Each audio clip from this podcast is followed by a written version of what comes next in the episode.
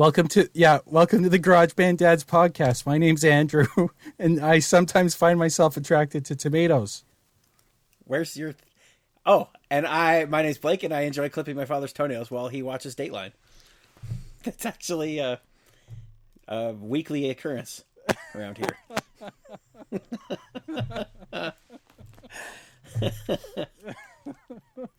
oh crap! It's really more of a hobby than anything. Yeah. So for those of you who don't know, me and Blake, Blake just uh, messaged each other how we have to introduce ourselves.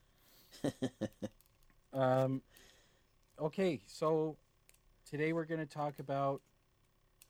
Uh, do you want to? Let's tell the world about how we started a subreddit. And then we will Oh, yeah, we no should. Effects the decline. So, Hey, can you crank your volume a bit or something? You're you're you just got quiet. Um, not, here, I can just turn mine up, I guess. okay. All right, so we started a subreddit. I actually showed Stephanie because I loved it so much. Yeah. So Andrew asked me about uh, what were you asking me about? Oh, customers. I mentioned that I was at a customer's house and she gave me a, piece of fresh baked bread, and uh, Andrew said I had a girlfriend, and then we started talking about how I had like a carb mama, and then Andrew said, uh, "What did you say about the bread room?" Dead bedrooms. dead bread rooms. And uh, I just immediately I laughed out loud because I thought it was hilarious, and then I remembered there's this dead bedrooms subreddit.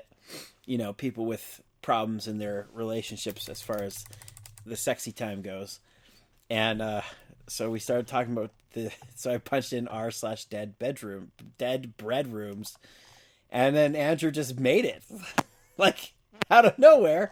So now we have a subreddit called uh, Dead Bed Dead Bread Rooms, and uh, we made a couple posts about. I made a post about my uh, my wife being on the keto diet, and uh, some lady at work bought, brought banana bread, and now I, it's fallen so far down into this terrible spiral that now I meet this lady in motel rooms, where she feeds me baked goods without my wife knowing. Nothing, nothing inappropriate. It's strictly eating Strictly carbs.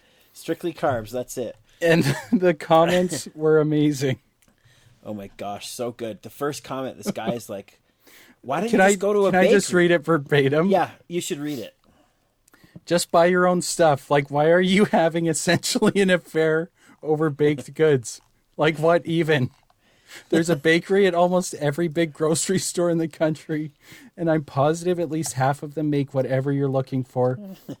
And literally all of them make bread of various kinds. If I were your wife, I think you are cheating, and no level of explanation would even remotely change my mind about it. Oh, I just couldn't believe that like like I thought it was it was fairly obvious, especially the further the further you read. Well, okay, A because the subreddit is called Dead Bread Room. Like, come on. And then but the the whole post, I don't think I could read the whole post. It'll take too long. Oh, okay, but the guy who thought you were going to get diabetes. Oh yeah. Then this other guy's like, "Look, Do you want me to read bad. this? Yeah, sure. Go ahead. Okay, on a completely different note, this is very bad for your body. Sounds like your wife put you on keto, which makes your body run on fat instead of carbs. This is a no cheat diet, mainly because your body stops producing insulin to break down the sugar and carbs, as there are none in your body. Suddenly, having surges of sugar will make your body go bonkers with that insulin. And without a constant source of sugar to use that insulin on, you can end up developing diabetes. Please, please, please make sure you either stop the diet, which it seems like you should, awful of her to force you into it, or keep it well. Don't risk your health just to make her happy. This is ridiculous. I mean, like, okay, thanks for looking out for me. Also, none of that stuff is true. Um, oh, yeah. I guess my favorite part of this, I guess, is the last paragraph of my post. Yeah. This has been go- going on for four weeks now. Martha and I have started meeting at hotel rooms after work. I pay cash so there's no suspicion. She brings the baked goods, and I bring my appetite. She's so caring and really happy to see how much I enjoy her baking. Sometimes I feel bad, like if my wife found out, she would be hurt. I love my wife more than anything, but I seriously can't do the low carb thing. Bread and pastry speak to my soul, and they're the only thing that make me feel anything anymore. I need them, and Martha is my only source. Am I a bad person? Like, I feel like that paragraph enough is like, I, like, dude has a good point. There are lots of other places to get baked goods other than a coworker. And who is this coworker who is eagerly spending all the time and effort to make me baked goods, come to a hotel room in the middle of the night, and then sit there like calmly with her hands folded in her lap watching me for 25 minutes while I consume a loaf of bread and a stick of butter. I like there are other clues to this being a satire uh, subreddit, such as the description, "My wife won't let me eat carbs." That's it. Although I don't know, I feel like that one's fair. I feel like, I guess you know, that part doesn't. It could be legitimate. A support I- group for men whose wives went on low carb diets and threw out all the carbs in the house. I could see it being a thing. Like the avatar for the subreddit is a knife and a fork. it's a pun on a serious subreddit. And what makes it even better is I cross posted it to the keto subreddit. And the guy misread it as dead bedrooms.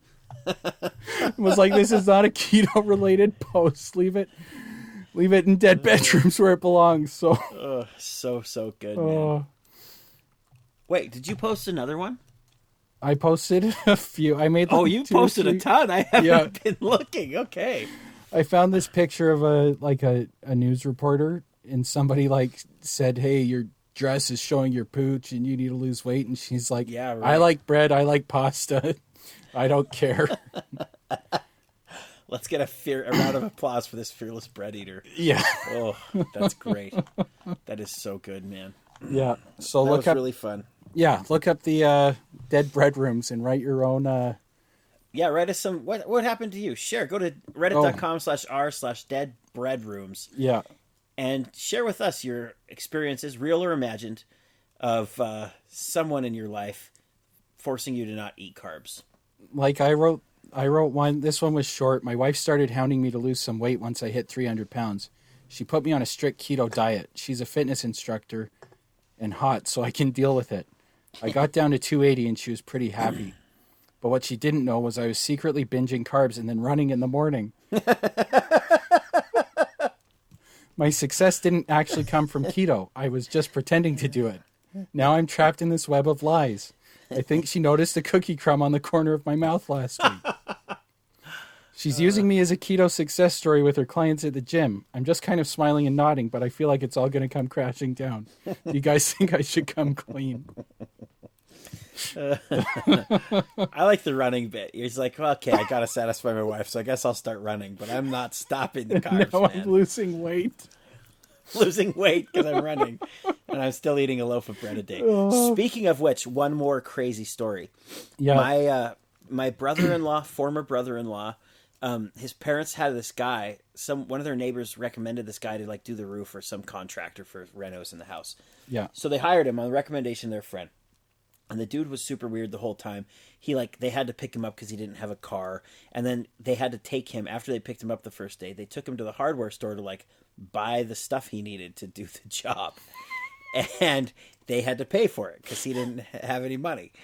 it's like really weird, but there's a bunch of other very strange stuff. But my favorite part was that every night after work, they would drive him home and stop at the grocery store, and he'd go buy his dinner, which was a loaf of white bread and a steak. And like every night for dinner, he eats a loaf of bread and like an eight ounce ribeye. What a champ! So, the, sorry, they bought him the bread and the ribeye? I think he started buying his own dinner when they paid him for like the Oh, first, okay. you know, half up front or something. But, uh, But they were his ride, so this sounds like homesteading. Like, is this in the 1800s and on the frontier? like, I'm a weary traveler. Do you, can, can I find I'll some take a loaf of bread and uh, one of them steaks. Steaks. That'll be three cents, please. and then I'll build ye a fence. I'll build ye a fence. oh man, can you imagine eating a loaf of bread every night for dinner and a steak? And imagine Especially- how your stomach would feel, and how you would feel while passing those BMs. I because like a ribeye is a heavy steak, right? Like that is there's a lot of fat in that, right? It's a nice fatty cut, yeah. Yeah, it's, it's my cut of choice. but it is not like uh it's not something you eat and then go for a jog after, right? Like it is Well, especially not with sixteen ounces of uh, yeah.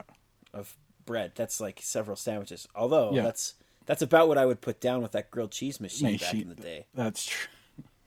No problem. That's true. So we got a song to talk about, huh? Yeah. So the decline by NOFX, an 18 Correct. minute punk song Yes. released as a single.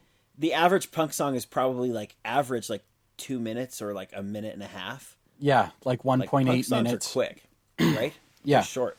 Especially NOFX songs. Like NOFX doesn't have an album over 35 minutes, I don't think. Yeah, right. Especially at, like especially at that point in time they're all a half hour max and like a half an hour and 15 songs or 16 songs, yeah, true, right? So, and good songs too. yeah. I like those guys back in the day. Anyways, I haven't listened to new stuff, but I haven't either. Like after punk, uh, once they got really like Rock Against Bush, I was like, this is too political for Yeah. me to handle. Like I just, it just want- seemed to get less cool. The Yeah. music was less good. I think yeah.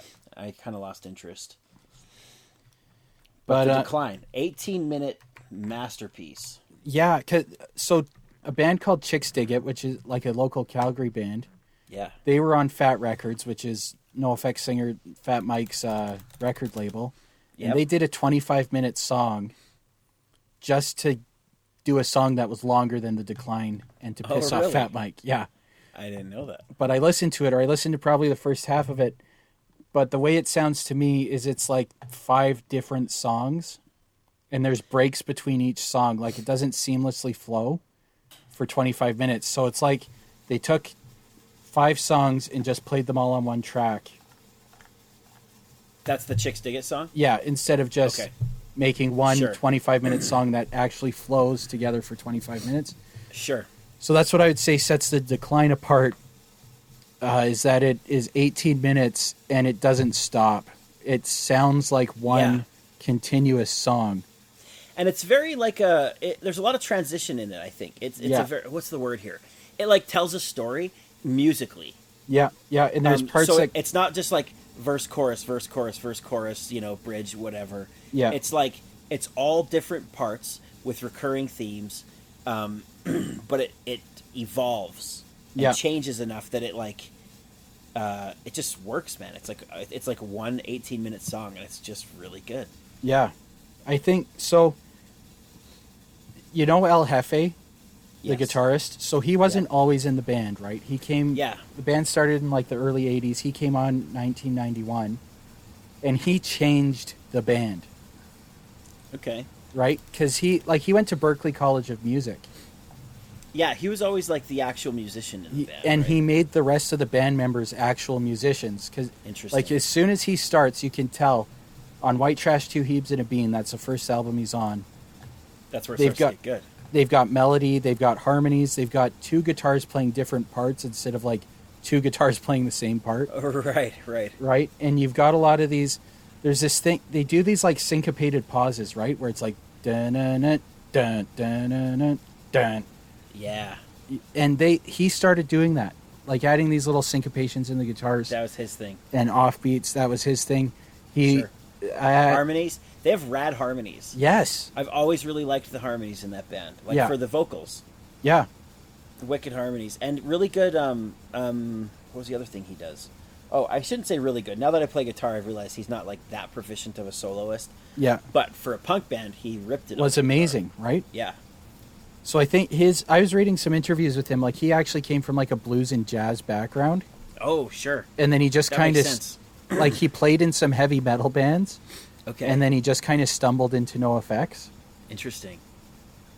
Um, but yeah his, His one thing I've always liked about them too, and this is probably a Hefe thing, they have just really interesting, uh, like chord progressions and riffs. They have riffs that are just super NOFX. Yeah. You know what I mean? And Yeah. they're not. They don't go where you would think they would go. So like like an interesting thing with punk music is it's really uh, it tend like your Sex Pistols, like your classic punk rock, is really Yeah. unsyncopated.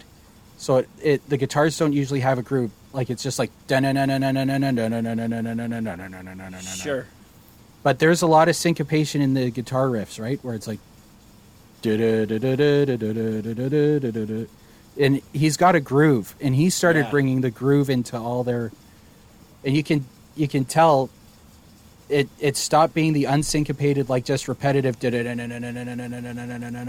all of a sudden these kind of groovy riffs starting with white trash two hebes and a bean Interesting. so like i don't think i don't think they could have done anything like this if they'd never brought el hefe on I bet you're right, man. Wow, look at this! I just am pulling up their discography. Ribbed, I remember only uh, Malachi Crunch. songs from Malachi Crunch. yeah But then everything else: White Trash, Punk in Drublic, Heavy Petting Zoo, So Long and Thanks for All the Shoes, and Pump Up the Valuum. yeah Those were all my jams. yeah Like, and those were all wicked records. Yeah. Like, so there it is, man. Hefe shows up, and it's just really good stuff. amazing like punk in drublic that was the second record he was on and that one went gold with no label promotion Jeez, really? yeah yeah Well, it had linoleum. Leave uh, Yeah. every song on this is so good. I'm I know. it up now. Oh my gosh, what a good record! Like one thing I'd say, like even if you go back to the older albums, Fat Mike, I think is actually a pretty clever and witty lyricist, he is. I agree. right? But he just musically, like the whole band sucked. right? Well, like they didn't suck, but they were just your typical crusty Mohawk punk, Sure. right? Yeah. And so El Hefe comes, and now it's all of a sudden this dynamic where you've got music that matches the lyrics in terms of like Yeah. ability, you know. So now you've got these clever and witty lyrics, and you've got these grooving, uh, kind of, kind of uh, songs. yeah, right? compelling music to it.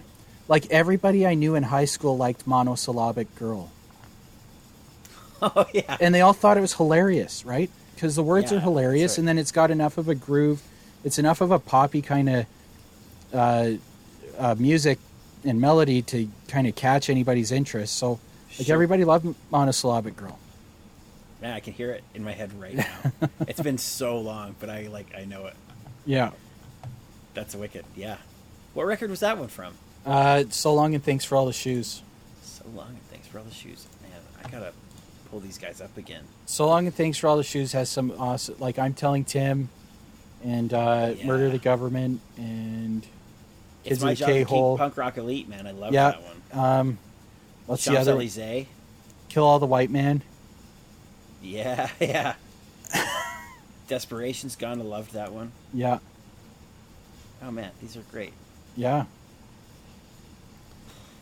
So definitely, they couldn't have done something like the decline without El Hefe. Ah, I see where we're going. Right? Yeah, I don't I'm think they you. could have done it because it, like, as good as Malachi Crunches. If you re- listen to like the rest of the songs on Ribbed or their older Yeah. stuff, it's just like, wow, I feel like I'm just banging my head against the wall because it is just like Sure. right. Same with like yeah, Green because Corn. I know and- I've I know I listened to that Green Corn. I really like yeah, and Ribbed. I mean Malachi Crunch. I really liked, but the Yeah. rest of these ones I don't really know. you could forget about them, right? Like it's just oh, I think gosh. so. Yeah, And if I go, but if I go back to their other records from back then, I think I probably will know every song just by the. Yeah, I can see every song on here, and I know I can hear it in my head like Yeah. immediately. So yeah, okay, I'm with you. I'm I'm on board 100. percent Hefe, change the game. total. Did you listen to the orchestra version of the Decline? I, I did after you sent it to me. I pulled it up on YouTube and listened to it while I was driving around. so my I didn't watch it, just listened. my theory. You, okay, so you watched the one uh, at Red Rocks, right? Uh, Where, like- it was their official video, their official live video. Yeah, so like NOFX plays it with the orchestra, but there's also Yeah. one that's just the orchestra, Oh, okay. and uh, it's just as good. It's awesome, but Interesting. I think like you listen to Vitamin String Quartet, right? Yeah. So I think like a test of a pop rock song is how good does it sound when you reduce it to classical instruments, Sure. right? And so the decline, you reduce that to an orchestra and classical instruments, and it still sounds amazing. In some ways, it even sounds better. Sure. And I'd say like if you if you take one of your favorite songs, see if Vitamin covered it. you- It might not be your favorite song after you listen to the Vitamin cover because sometimes the covers are terrible. Yeah. Sometimes they're too. Um, sometimes there's just not enough stuff to fill it up. Exactly. Like there's some rock songs and pop songs where it's like, wow, there's really nothing here. Yeah, it's like the bass and the guitar playing the same thing, Yeah. and then the, there's like the one of the whichever uh, fiddle plays the uh, the melody. the melody, and then Yeah. that's it. And it's like it's like two parts, and it just feels thin. Yeah. Then like there's other songs like their cover of Bad Romance. I'm like, this is amazing. Well, to be fair, I saw. I think a lot of pop musicians, or maybe just a lot of musicians in general, Yeah. their talent gets. Um, wow, I'm good at talking right now. Their talent gets overlooked or overshadowed by just like everything else going on. Yeah. Because I who I knew who Lady Gaga was, but until I saw her play Bad Romance live Yeah. with just a piano. Yeah. Have you seen that? No, I haven't. It's awesome, man. Or maybe it was Poker Face. It was probably a few songs. Right. But to hear her, just her singing while she's playing piano live, and so obviously the structure or like the overall tone and things change in the music when you go from a full like mixed pop thing to like a single piano and one person singing. Yeah. And uh, I was like, holy cow, these are really good songs. Yeah. Like yeah. the songs are awesome and her voice kills. Like she's a killer singer. Yeah. And and not just the voice, but like her ability to manipulate the voice in the right time so that the tone is good, but like the emotion comes through, which was something I think that I really liked about Adele, and maybe that I feel like that's what got her going is you could like really feel the Oh yeah, you, her, like you feel words. it when she sings, right? Yeah, right. Yeah. She had she conveyed a lot of emotion when she sang. Yeah. And so I think Gaga, like I didn't really care about her music until I heard that and realized that she's a super talented musician. And Yeah. I think that that happens a lot with just to to backtrack that into like the Vitamin String Quartet. I think you can. Um, I think sometimes there's some killer musicians, very talented people who just don't really shine the way they could because of the music they're playing. I think 'cause, like sometimes you get so many bells and whistles in a pop song, you don't actually. Yeah, It's like when you when you reduce it down to classical instruments, you get to hear all the fundamentals that are going on. yeah, you hear a lot of this stuff for Yeah, sure. Yeah, and then I'm like surprised at how many songs sound terrible. Like, like Yeah, like uh my chemical romance their first album i think you were on your Mhm. mission when it came out but it was like a game changer because it was very rock opera yeah, in the emo genre and it like Right. it was really different and i really liked it but then i listened like vitamin string quartet covered a bunch of their songs i'm like this is all crap like this doesn't sound good when you reduce it interesting. like the to, for me the fundamentals weren't there but i remember Sure. there were some other songs where i'm, I'm listening to them like this is 10 times better because i like i can actually once you've toned everything down i can actually hear how awesome this song is on at, at like its core right yeah, yeah, absolutely. yeah Ah, that's so interesting. and i think that happens when you listen to the decline orchestras that you you've reduced it to classical instruments so you don't have all the effects and and mixing that you'd get with you know modern rock instruments and it's like wow this is actually really a moving piece of of music and uh you know some parts brings tears to your eyes like it's just like it becomes very very powerful Yeah, when it's I did reduced get chills. I got goosebumps on the one part. yeah I forget which line it was or which section of the song, but something happened, and I was like, "Whoa!" Oh yeah. There's a lot when you when you listen to the regular orchestra, they do a lot with like timpanis and and like uh and cymbals and stuff like that. That it just becomes like very very loud at some parts, then it goes to very quiet, and you've got like Sure. all these varying ranges, and you're like, wow, like this is a really powerful song. Just the music of the song is very powerful. Yeah. Um. Interesting. Yeah, I, I, it, it's a freaking good song. It's a really good song. And I think like listening to the orchestra version made me appreciate it more. And I probably say probably like for the last week, I that's the only song I've been listening to. Wow. Yeah. Like I probably I'm gonna- just get through the first eight minutes or ten minutes before I like like when I'm driving to work. I can get through Sure. about ten minutes and then I'm at work and then so I probably listen to the first ten minutes of it a lot. I got to listen to the uh, uh, the orchestral only version next, I guess. It's awesome. Yeah, you can find it on iTunes. It's called Baz and his Orchestra. I think is the group. and so is it no lyrics either? It's No just the- lyrics. it's just, just the, the, orchestral music. That's it.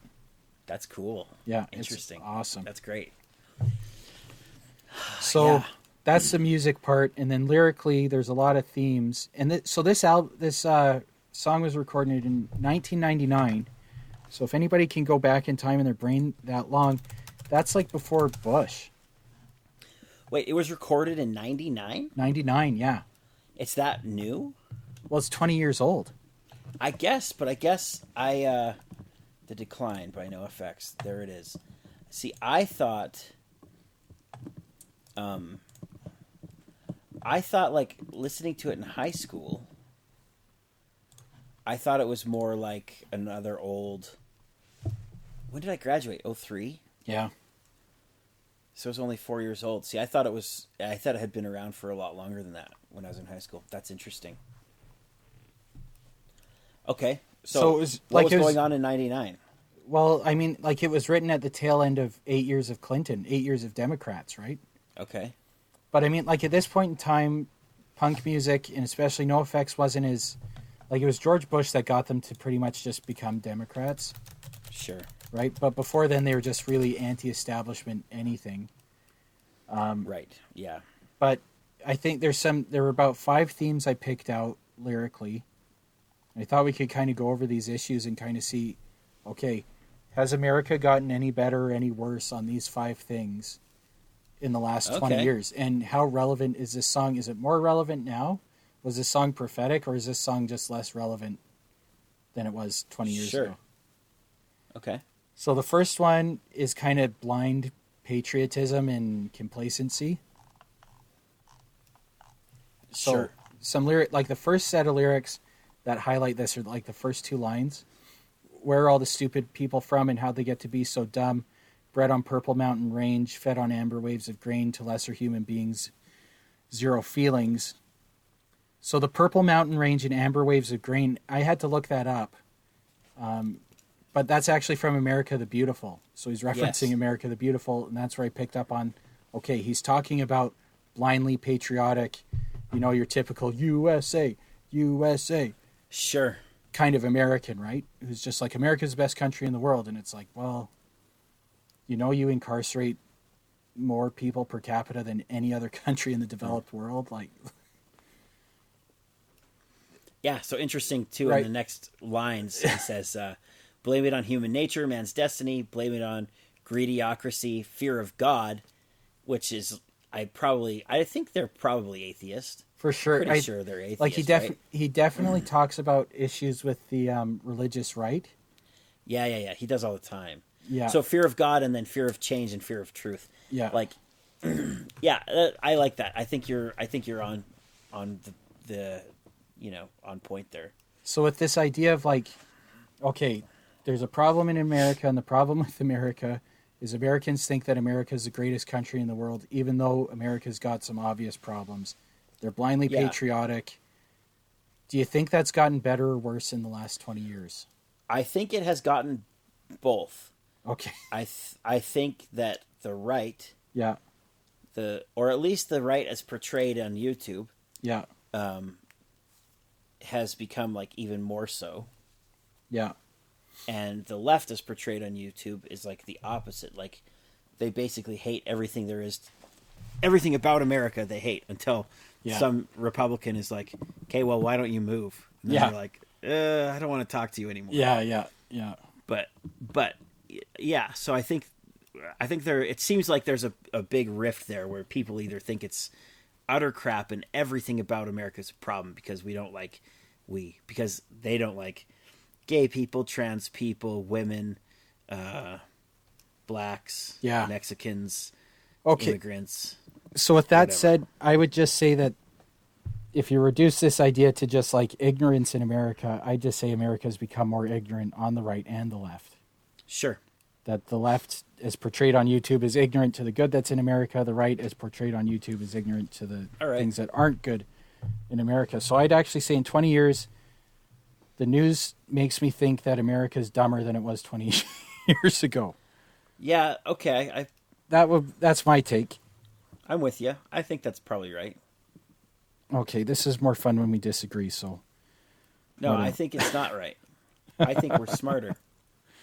Okay, so the next one I picked up on was greed, and you highlighted that with the lyrics you read human Sure. nature, man's destiny, uh, fear of God, fear of change, fear of truth. Blame it on the greediocracy. So, I mean, this was before, this song was written before the dot com bubble, before the Enron scandal, before the WorldCom hmm. scandal, before the 2009 financial crisis. I mean, I've got some notes here about how consumer debt levels have increased in America. Sure. Um, the average household has a credit card balance with eighty four hundred dollars. Consumer Sure. debt is almost fourteen trillion, but that includes mortgages, auto loans, and credit cards Okay. and student loans. But I like, what do you think about American greed? Better or worse? Are they less greedy or more greedy or the same? Huh. Um. Well, oh, less or more. I don't know how to compare it to what things were like back then. But it, I, I to, if I had to guess, it'd probably be more, man. I think so. I think I think we just are always wanting more, and until something crazy happens, like maybe coronavirus, Yeah. you know, is like a step in that direction. Yeah. Until something nutso happens, we're just gonna keep consuming more and more and more. yeah, and I was just think like things are so cheap. Yeah. Okay. True. That like You've that's got- another that's another part of the greediocracy I'd say is that things are so cheap. A lot of reasons why they're cheap is because they're being manufactured overseas. And well, and because people are we being got to make exploited. profit. Yeah. People are so worried about maximizing profits and appeasing shareholders that it's like, it's like it's really hard to find a buy it for life kind of thing anymore. You know, it's funny. Like, we're still renting houses. We move into houses with like old, um, old washing machines and dryers from from like the '90s or or older. Who knows? And they're Yeah. still running fine. Yeah. Like they still work. Yeah. And then my parents, when they built their house ten years ago, they put really nice. They they bought like a lot of nice appliances to go in there, Yeah. and their washing machine broke already. Their toast, their uh, their what dishwasher broke. Their microwave broke. Their fridge broke. Their faucet broke. Like everything's breaking. Yes. Our our washing machine is on its last legs and I think it's only 10 years old. Yeah, man. And the like like we had a repair guy look at it and he's like uh, it's not worth it to fix. like the there's new, that too. the right? new motor's going to cost more than a new washing machine. And Yeah. uh, this thing's at he even told us he's like this thing's 10 years old it's done. Yeah, it's crazy. so it's not like we abused the washing machine or like hit it with a baseball bat. He like the guy told us this is how long they last now. Yeah, and so they're just like we're trying to maximize profits, so we're taking the metal out, we're putting in cheap plastic. You know, we don't care if it only lasts 10 years anymore because we just want to like minimize the cost to make it. And if we can keep the price the same to sell it, maybe even go up a bit because it looks cool or because now it has neat features. Yeah. Like uh, it, it shoots a puff of smelly, of good smelling air in your face when you open it. So you're like, he's so stupid. It talks to you now. Yeah, yeah. Your laundry is done. Have a nice day. yeah. Oh, thanks, washing machine. Yeah. Like, you're going to be dead before my dog, but it's cool that you talk to me. Yeah. And and I well with like cheaper products it's people in the third world and developing world just end up getting exploited like they're the ones who are paying for Yeah. cheap crap. I wonder, too, you know, I've seen, um, you see a lot, like, people over there. I, I know there's a, some companies that send their old clothes to Africa. Yeah. I think a lot of our old stuff winds up over there somehow. I don't know how, but Okay, so one thing that ends up there is you know the World Series, Super Bowl, Stanley Cup. They've uh-huh. got to make two runs of shirts. sure. For Stanley So Cup the, champions. The bad run just goes to Africa or, The, whatever, the loser. or the Philippines. So I know like it's horrible, but I know I've seen like pictures of African kids wearing the losing team's Oh. Stanley Cup champion shirts. all of these these shirts of things that never happened, failed prophecies. Yeah. Jeez. oh, that's so like dis- de- depressing in a way this just I just am picturing this continent full of people wearing clothes that were not relevant ever. Like Vancouver Canucks, tw- 2011 Stanley Cup champs. Yeah. Wow, that's funny. Yeah. So there you go. And so I wonder how that affects them. Like I wonder how many people over there are are using like a washing machine. I don't know if they use washing machines. Somebody does. You know, washing machine from like the 70s and it's still going fine, but nowadays they're getting washing machines built in like the early 2000s and they're already toast. Like they Yeah. nothing's working anymore. You Yeah. can't get new old stuff because it just falls apart. And cuz we I feel like people nowadays too want don't want to repair stuff. Well, I think I Like think we just so- want to throw it away and buy a new one. I think some things are too complicated to repair. Like, There's that too, but a lot of things are not, man. Like I know myself, I have this instinct, or I used to, to just like, oh, this isn't really working the way it used to. I'll just go get another one. And nowadays, I've realized how um, how plastic the world is, like how malleable it is, and how much you can actually just make things work. yeah, You know, so now I've started fixing stuff, and Right. it's weird how many things I have I can actually repair instead of throwing them away. And I'm like, why haven't we been doing this forever? Saving money. It's kind of fun. You feel a little bit of satisfaction when you fix a thing and make it run again. like what kind of what did you fix? Oh, like vacuums. I fixed a couple vacuums. Right. Um, what else did I fix? No, I don't know. There's so much stuff. Like just Yeah. stuff. Two vacuums. All this, Yeah. lots of stuff. Yeah. I should make a list now. But I mean, like some like cars are getting to be run so much on electronics. Like even if they're not hybrids or anything, Yeah. like it's not as easy as just flipping up the hood and fixing the. Y- You know what though? Let's. I mean, that being said, my dealership keeps trying to charge me like an arm and a leg to change my brakes. They wanted like twelve hundred bucks or something. Right. Eight hundred bucks. So I spent like twenty minutes on Google and I changed all four of my brakes for like eighty dollars. Was it just the pads? All you had to do Yeah, was replace just the pads. Yeah. Yeah, just change the pads. Oh, they wanted like- twelve hundred bucks to change the pads. Some yeah, because they were like, we got to redo the rotors, we got to machine everything. Right. Like they just want to do the full meal deal, and I like it doesn't need any of that. I just changed the pads myself. I didn't know how, but I did it. It's Yeah. super easy, and it's Yeah. it saved me so much money. And then uh, like transmission fluid, same thing. Like there's lots of these kind of things. They want to charge me three hundred bucks for this. Oh, my air filters. Yeah. They want to change me, charge me like three or four hundred bucks to change my air filters. Oh man, every time I go to like Minute Lube or whatever, they're like, "So we offer a 16 point inspection, complimentary or whatever." Like they pretty much just check your air filters. I'm like, "Don't look at it." Yeah. Like, why not? And I'm like, "Don't look at my air filters. Change my oil." Why not? We can uh, prevent harmful toxins. Blah blah blah. I'm like, look, I know you're going to pull it up. I know it's going to be filthy. I know there's going to be a leaf on it. You're going to ask me if I want to change it. a leaf. There's going to be like leaves and twigs and stuff in it. I know how bad it is. I don't care because my car doesn't smell, so it's not a problem to me. And then you're going to look at me with this filthy air filter and ask me if I want to change it. And I am going to have no choice but to say yes. So don't even open it. But Andrew, here's the beauty. Yeah. You can change it yourself for like thirty dollars. Yeah, yeah, And it takes about four minutes. yeah. to both both the the cabin and the engine. It was like four minutes and thirty bucks. that I changed them both, and I'm like, how was your? How could you justify charging me hundreds of dollars for this? That is insane.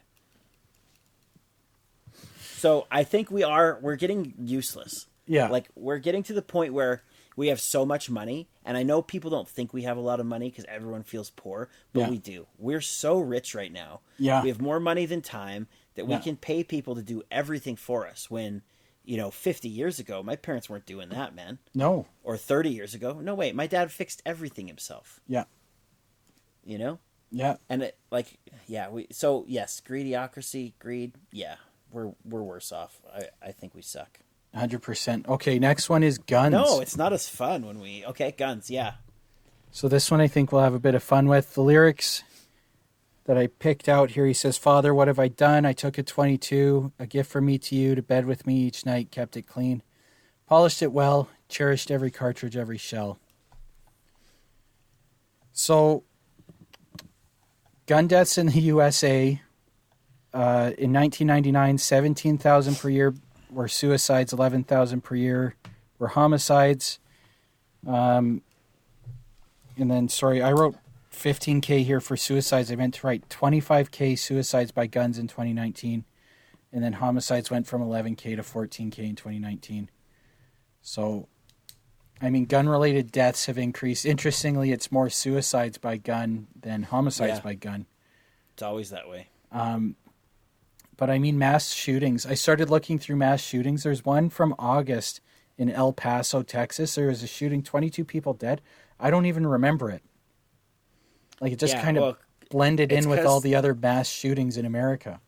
Yeah, it's true. There's been a lot. but that was the biggest one in 2019 22 people dead um, february 2018 the big like in 2018 the biggest one was the one in the florida high school i think that was the guy who wrote like a manifesto and he was in incel and Oh, right, right, right.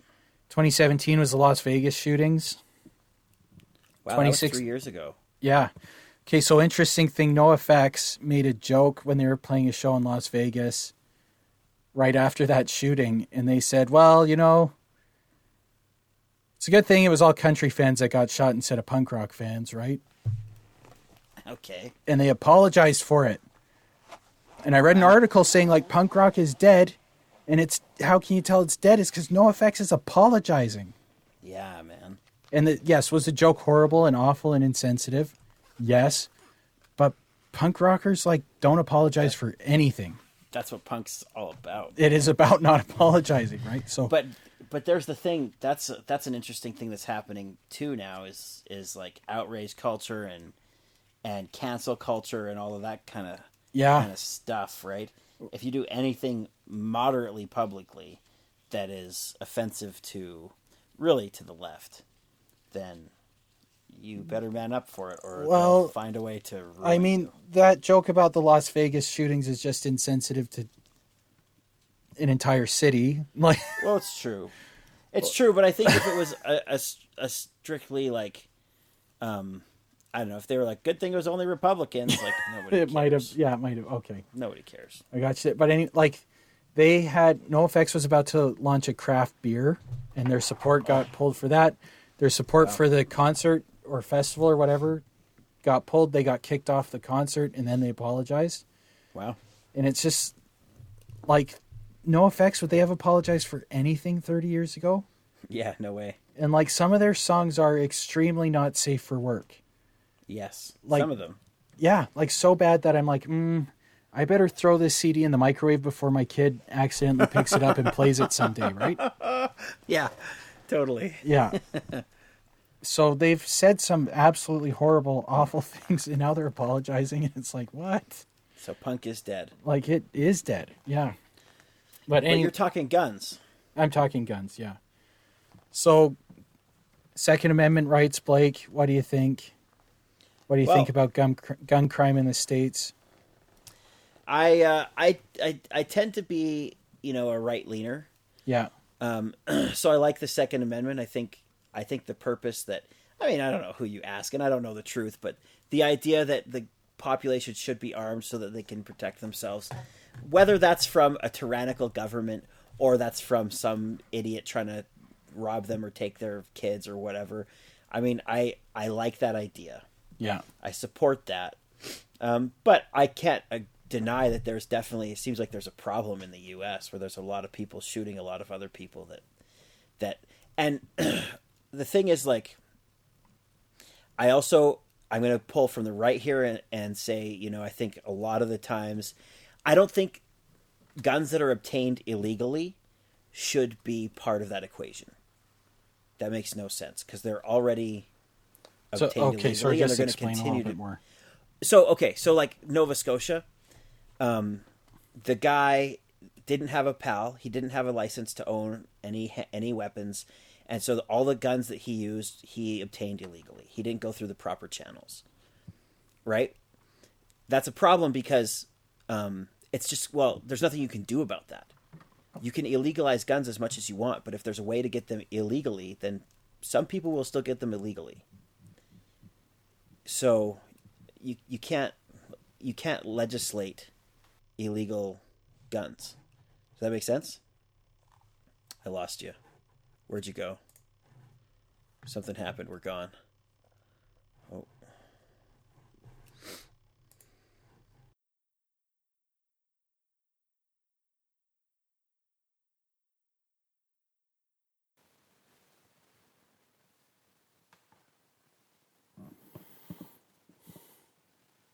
Hey, sorry about that. All good, man.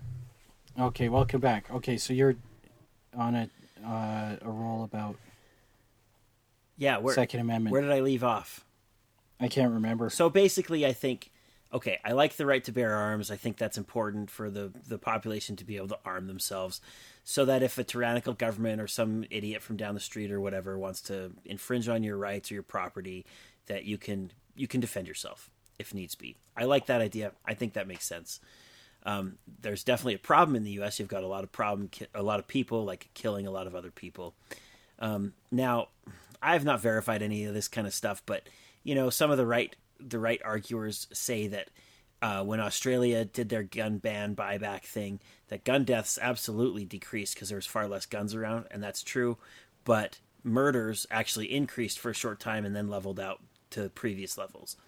And if Right. that's true, then like it doesn't matter. Like you know, it's I, no one cares if people are killed by guns. It doesn't that doesn't matter. It's like that people are generally being murdered. That's really the problem. And so if that Australia data is true, then all it means is we've just changed the method by which people kill each other. And so that's not really solving any problems, but it is creating a new one where if people want to defend themselves or need to defend themselves, maybe they can't as well. Um, anyways, I like as well the Canadian method. I don't know how. Uh, I think it's easier to get a gun in the U.S. and in Canada you have to take a course and you've got to do there's background checks and a bunch of stuff like that, and it's more difficult. And so I think that's a I think it's a good way to go. And we have we have a f quite a few less problems with it. I don't know if that's a population thing or if that's a uh, a temperament thing or I think combination. I don't know. The next point um, from the song I think is going to feed into this a little bit for why there's more.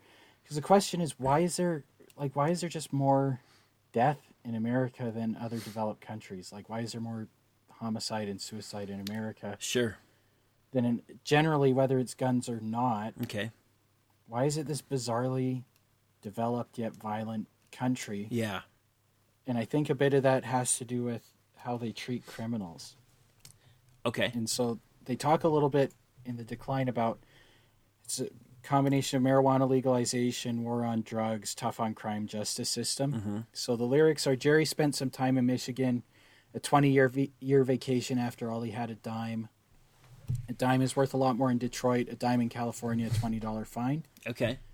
Uh, so what he's talking about is like a dime bag of marijuana. Yeah. If you if you're caught with that in Detroit, you'd go to jail for 20 years.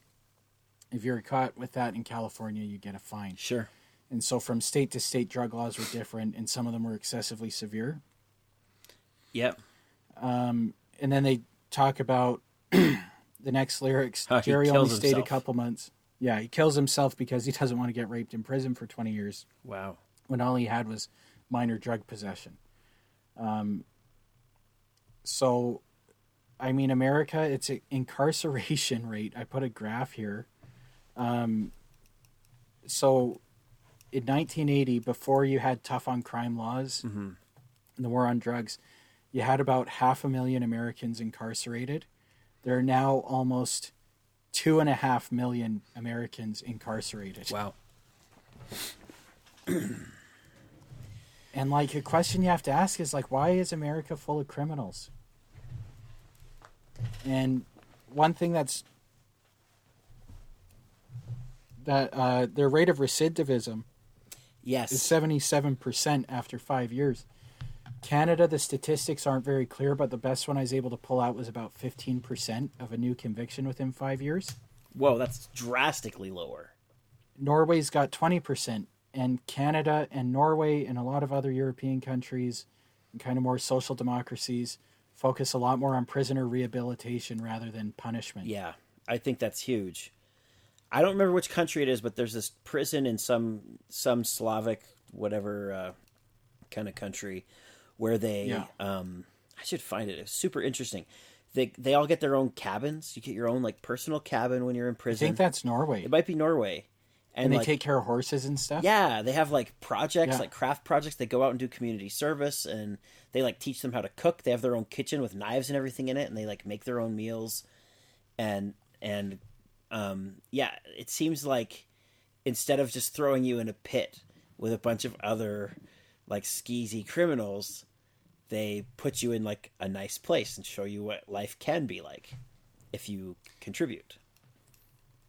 Like there's I think if someone has done something to get into jail in the first place, Yeah. not in every case, like there's sociopaths for sure, but I'd say for some people it's life has already dealt you a pretty crap hand to get you here. Interesting. And by locking you up and making you associate with other crappy people, we're not going to get you to a position where you can be a functioning member of society. Yeah. So you've already been dealt a crap hand. Let's see if we can fix some of your bad habits and teach you some life skills. So, and then transition you properly. And if you've got addictions and other issues, let's help you get over your addictions. Yeah. Manage your drug problem. So when you get out of here, you're, you, a can get chance. a job and contribute to society. And then, really, because getting out of jail and contributing to society, that's how you pay your debt to society for being a criminal in the past. Yeah, I like that. So Like you don't pay your debt to society by sitting in jail. no by like by going through punishment. No, you should be you should be able to get out and go do good to make up for the bad. and that like that is the core message of Les Miserables. Mm. Like you've got Jean Valjean who gets out of jail, and then tries to steal candlesticks from, or tries to steal some silver from a priest. He gets busted by the the the police. They're gonna throw him away for life because he broke parole. And the priest says, "Oh, you forgot all this other stuff. You left in such a hurry. You weren't breaking in." I gave you all this stuff and you left in too big of a hurry to catch all the silver I was giving you. And the priest says, use this silver to become an honest man. And then Jean Valjean turns his life around and helps all these other people, and life's amazing. But um, that's the idea, right? Is that if you, you give people who've come from a bad circumstance a chance, Yeah. they'll they'll take the opportunity to be good. Yeah, I, f- I fully believe that. I guess maybe a problem with the U.S. is it's a bit, it's so independent, and maybe that Yeah. comes from their, like the original origin of the country of these people like running away from a government they didn't like that tried to strong arm them back into it, and they had to fight for their lives to stay independent, and now their independence and that hard work is so ingrained that like, it's like, uh, blasphemous to think that that you should have help.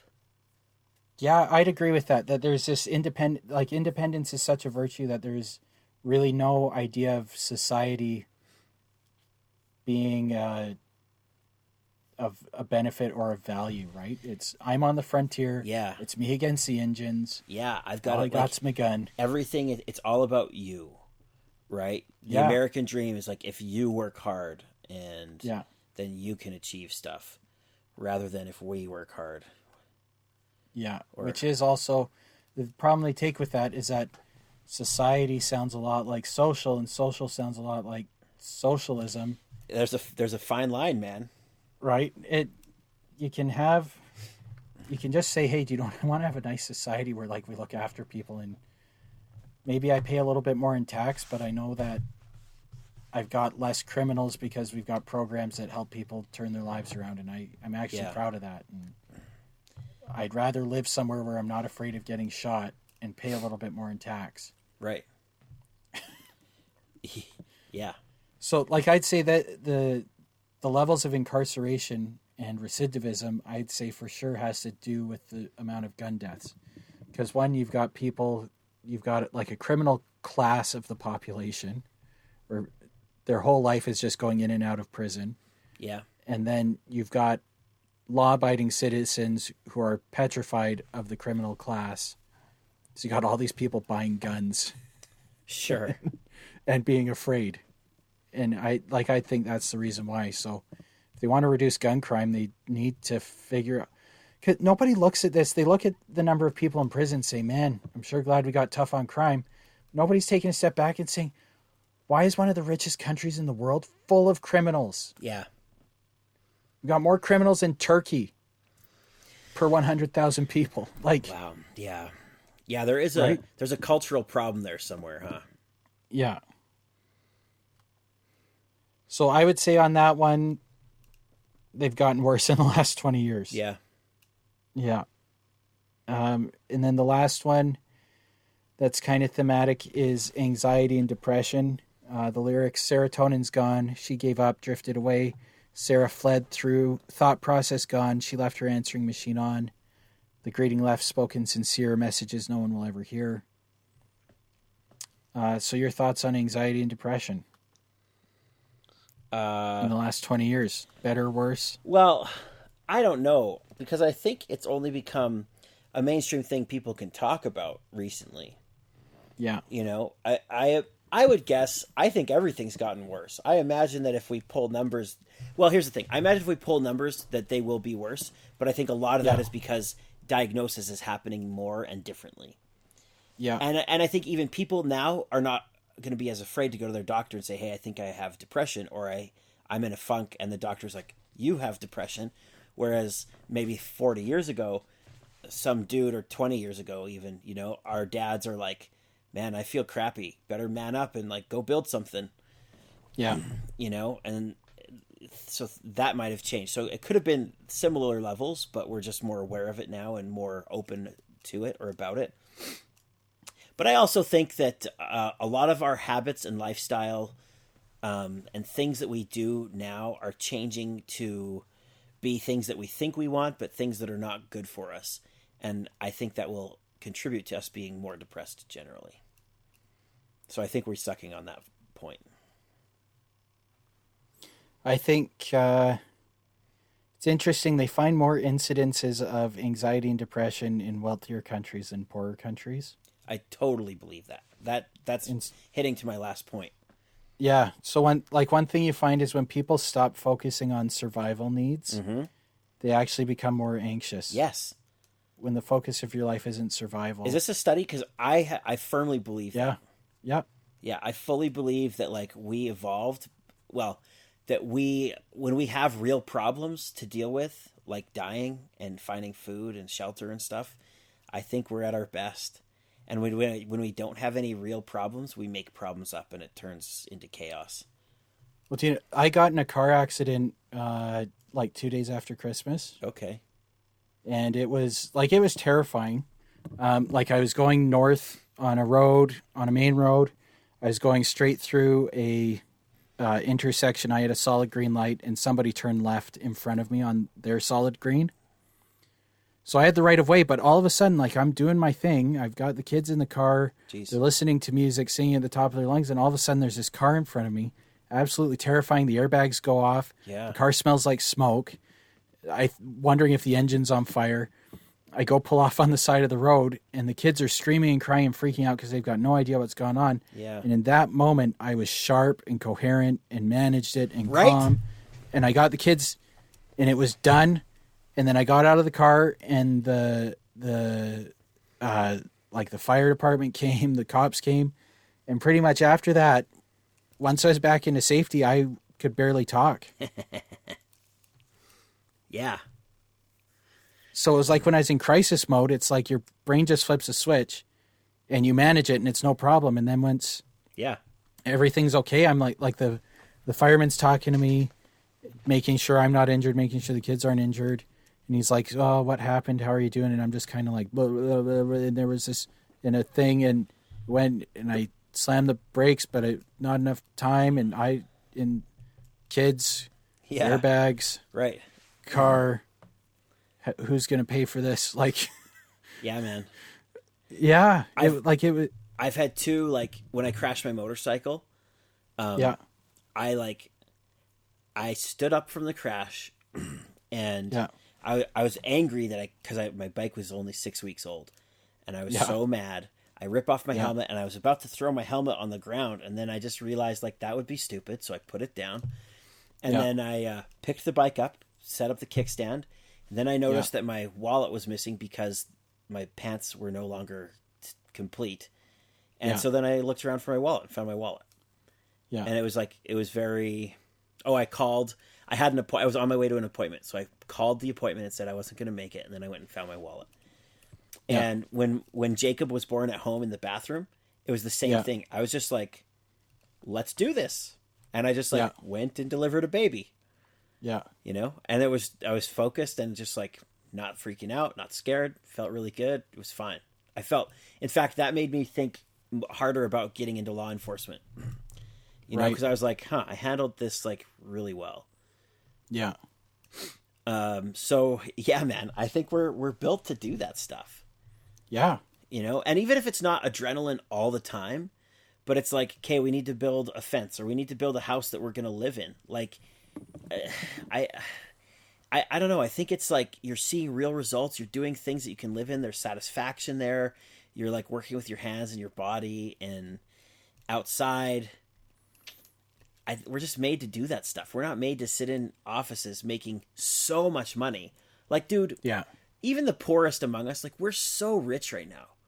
Yeah. We are oh, yeah. so rich. Like, I have a great job and I don't make that much money. Um, but I love my job. It's very stable and it's Yeah. a steady check. And, but like, even with this, like, low income that I make, or I don't know where, anyways, we're not poor. Doesn't matter. I'm rambling about how much money I make. I have a fine job.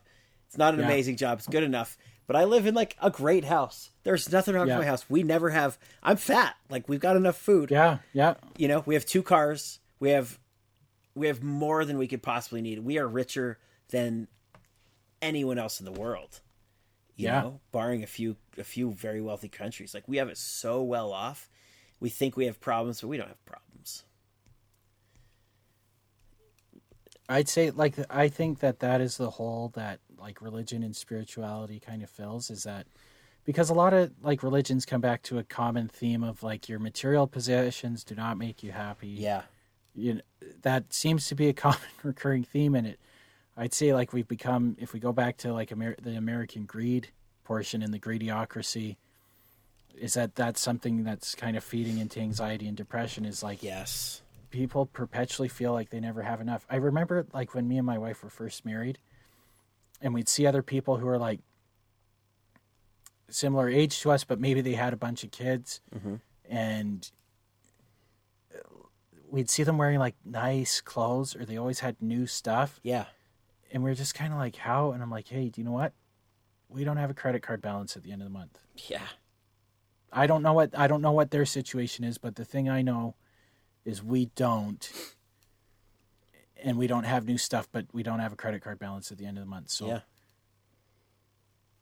we're happy. Maybe they do they must. It was kind of the thing I, I was just like there's no way they can have the jobs they say they have and the number of kids they have and live in the house they live in and wear the clothes that they wear and Right. buy the purses that they buy and not have like three credit cards with balances at the end of the month. for sure Yeah. yes So true Maybe that sounds horribly judgmental. Let me know in the comments. But I I think that's that's the truth, man. Though, like a fr- some friends of ours got married and uh, bought a house like pretty quickly, and the the wife is talking to my wife, and she's like really worried because she doesn't know if they can really afford it. And they bought like okay, they're they're young, they're like early mid twenties, and Yeah. they just bought their first house, and it was like a big front attached, um, probably like two thousand square feet, like a nice house. yeah, So I don't know how much money it was, but it was it was in Calgary. yeah, So it was, you know, half a mil or more. yeah, And it's like so part of the problem is they grew up in a house like that after their parents have been working for 20 years, yeah, you know? Like yeah, we should be happy living in like butthole little cottages and stuff, yeah, you know, until we can afford the other crap, but we we grew up. I think cuz our grandparents grew up like very poor. Yeah, and then they started to make money and then our parents especially like boomed the baby boomers right? Like they made Yeah. they made real money. They're the richest generation ever but they still grew up with parents that weren't super rich yet. Yeah, so our grandparents have this real appreciation for wealth and for poverty and the the fine line between the two. And our parents grew up being poor but like growing money and so they also have an appreciation for that and for work ethic and like they made that happen. And then we grew up being rich right from day one and so we don't. Yeah, yeah. I'd I'd agree. I mean, everybody's got a different kind of set of circumstances, but that's fair that's true I mean, but uh, I'd say generally, like even we weren't growing up, we weren't very rich, but I think as like as better off than my dad was. Yeah. Well, and that's what You I know, mean. Like so- we weren't rich Yeah, either. yeah, but but when I say rich, what I mean is like I never thought we were poor growing up. Yeah, you know, yeah, I we always had enough food. We always like we we went places. We did stuff. yeah, I never for a minute thought like if I don't go get the eggs, we're not going to eat today. So I have to Yeah, do yeah, my part. totally. My dad just disappeared into the basement for 40 hours a week and then you know, money Yeah. showed up and food appeared and everything was just taken care of. But like when my dad was growing up, they all had like major chores and grandpa was um like sometimes they didn't have very much food and they had to eat like crappy food because they didn't have any money, yeah, you know, different story. yeah, So I think Um, that greed, I think a lot of the when like greed is sometimes that word like rubs me the wrong way because it has this malevolent um like vibe to it. And I don't think it's necessarily that but I think a lot of it is this intrinsic like we see everybody else living a certain way and we think that that we should be there too not because we want the nice stuff but I think to feel valued yeah. to feel yeah. like we're valuable members of society, we also should have those nice houses and nice cars and nice clothes and be able Yeah. to eat out and, and do all that stuff. Or else we feel like we're not successful, we're not making it. Well, I'd say like one of the problems with when we talk about greed is that it's like a problem of the rich, Hmm. but you can be poor and greedy. Yeah. You know what I mean? Yeah. Because you're just your only focus is like comparing yourself to others and getting more. Whereas you can be wealthy and give a lot away and not really be thinking about yourself. You can be poor and thinking about yourself all the time. Yeah. Actually, my dad was. you Sorry, go ahead. Oh no, you go you go. I saying my dad was telling me about a study. They mailed out checks. They had a Yeah. bunch of like checks that went to the quote unquote wrong address. Right. hundred bucks or five hundred bucks or whatever it was. Maybe it was twenty Yeah. bucks. I don't know, but or maybe it was cash even. And so they sent Okay. these all out to like a whole bunch of poor people. I think they found them based on their incomes. They sent it to a bunch of poor people and a bunch of rich people. Yeah. And the the way they sent them out made it obvious that the envelope just showed up to the wrong person. Okay. And the rate of return from the rich people was like hundred percent or close to it, and the rate Yeah. of return from the poor people was like I don't remember, but it was very very low. Yeah. So, I mean, it's not greed necessarily, but I don't know. I don't know. That's I know a bit of it, like a bit of it's survival. there's for survival sure. for sure, but part of that Yeah. survival is like part of the reason we're poor is because we're 23 and buying six hundred thousand dollar houses. Yeah, yeah, You know, like you wouldn't be poor if you just lived within your means. yeah. So I know, well, I know like some older people who were telling me about when they bought a house, like they really stretched to get into their first house. Yeah, But ended up saying it was like the best decision they ever made. Well, like that's they're good. just happy they got in early. sure, but that's because they had to stretch the like, price of their house has, has increased by like seven thousand percent. Yeah. But I just mean like I guess everybody's circumstance is different, but I like I see what you mean about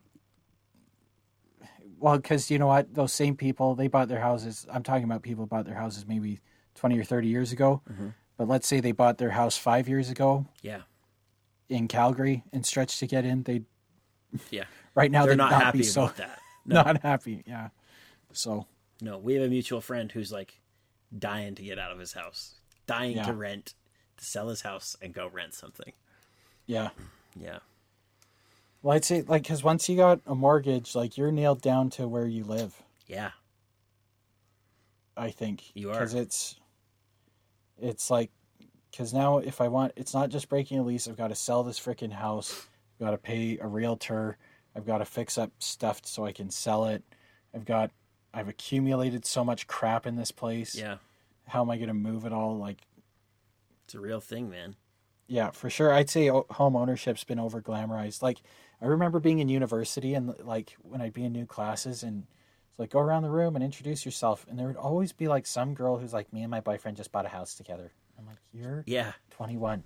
right. But I think what? because I think homeownership, um, well, okay, because owning property has always been a big thing. Yeah, But it used to be like owning farmland or like you know Yeah. something you could do stuff with. and Yeah. then our grandparents all owned houses and stuff, and then our but but for them it was like for them it was a natural progression because everyone could afford a house. Yeah. you know? Like any didn't matter what you did really. As long as you had a regular job you could afford a house no problem. Yeah. um, and then for our parents as well it's like uh, it's just part of growing up because because we're rich Yeah. but i think the economy's changed some things have changed and so now we just think that like to be if you don't own a house you're not like a fully functioning member of society yet Yeah, it's like it's a weird thing, right? And then people feel people are renting in in their 30s or whatever. They're like, "Oh my gosh, I'm so far behind." Yeah, but I'm Mm-hmm. happy about it. I, I've realized that I'm happy renting, but it took a while. It took a Yeah. long time for me to come to terms with it. Yeah. And even now, like, like when I say that I'm moving at cus- with customers and stuff, Yeah. they like are just assuming I'm buying. And I say I'm renting, Yeah. and sometimes they like flinch at that, and I'm like, Yeah. dude, just just wait, man. I don't know. I, I, I, yeah. So, oh, so is this is this? uh We're getting off topic a little bit. yeah, but uh, okay, so just like to wrap it up, Yeah. What are your thoughts here on this song? Uh, I mean, the lyrical themes of this song. Yeah, uh, I think I wish I would have read through the whole thing, but I think that these are actual real. Um, this is a really well written song, and I think there are real problems with the Western world in here, and it doesn't seem like they're getting any better.